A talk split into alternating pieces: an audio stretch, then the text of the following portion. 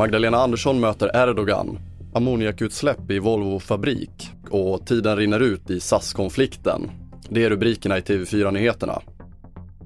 Men vi börjar med NATO-toppmötet i Madrid där statsminister Magdalena Andersson möter Turkiets Recep Tayyip Erdogan idag där förhoppningen är att göra framsteg när det gäller Turkiets motstånd mot de svenska och finska ansökningarna om NATO-medlemskap. Samtidigt inför mötet besökte en delegation senatorer från USAs kongress Sverige för att visa sitt stöd för Sveriges ansökan. Här har vi ett mycket tydligt stöd från den amerikanska sidan när det gäller då anslutningsprocessen och det har vi också konfirmerat här idag och det är så här, mycket positivt för vår del att vi känner att man från USAs sida stödjer oss väldigt tydligt.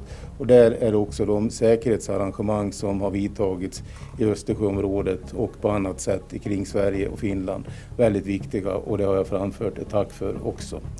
Det sa Sveriges försvarsminister Peter Hultqvist. Vi fortsätter i Torslanda utanför Göteborg där en Volvoanläggning har utrymts efter ett utsläpp av ammoniak. Räddningstjänsten larmades till platsen strax efter halv nio på morgonen och ungefär en timme senare var läckan stoppad och håller nu på att ventileras. Två personer vårdas på plats och en har förts till sjukhus men ingen ska vara allvarligt skadad.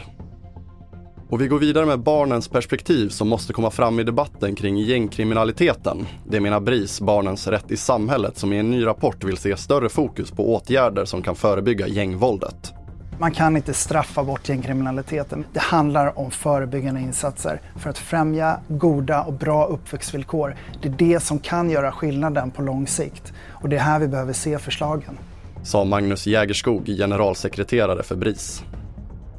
Och vi avslutar med SAS-konflikten där tiden rinner ut i förhandlingarna som pågår för fullt och om ingen överenskommelse nås under dagen är risken stor att en strejk bryter ut i natt. SAS själva beräknar att en eventuell strejk skulle drabba runt 200 till 250 avgångar och mellan 20 till 30 000 passagerare per dag. Fler nyheter hittar du som vanligt på tv4.se. Jag heter André Metenen Persson.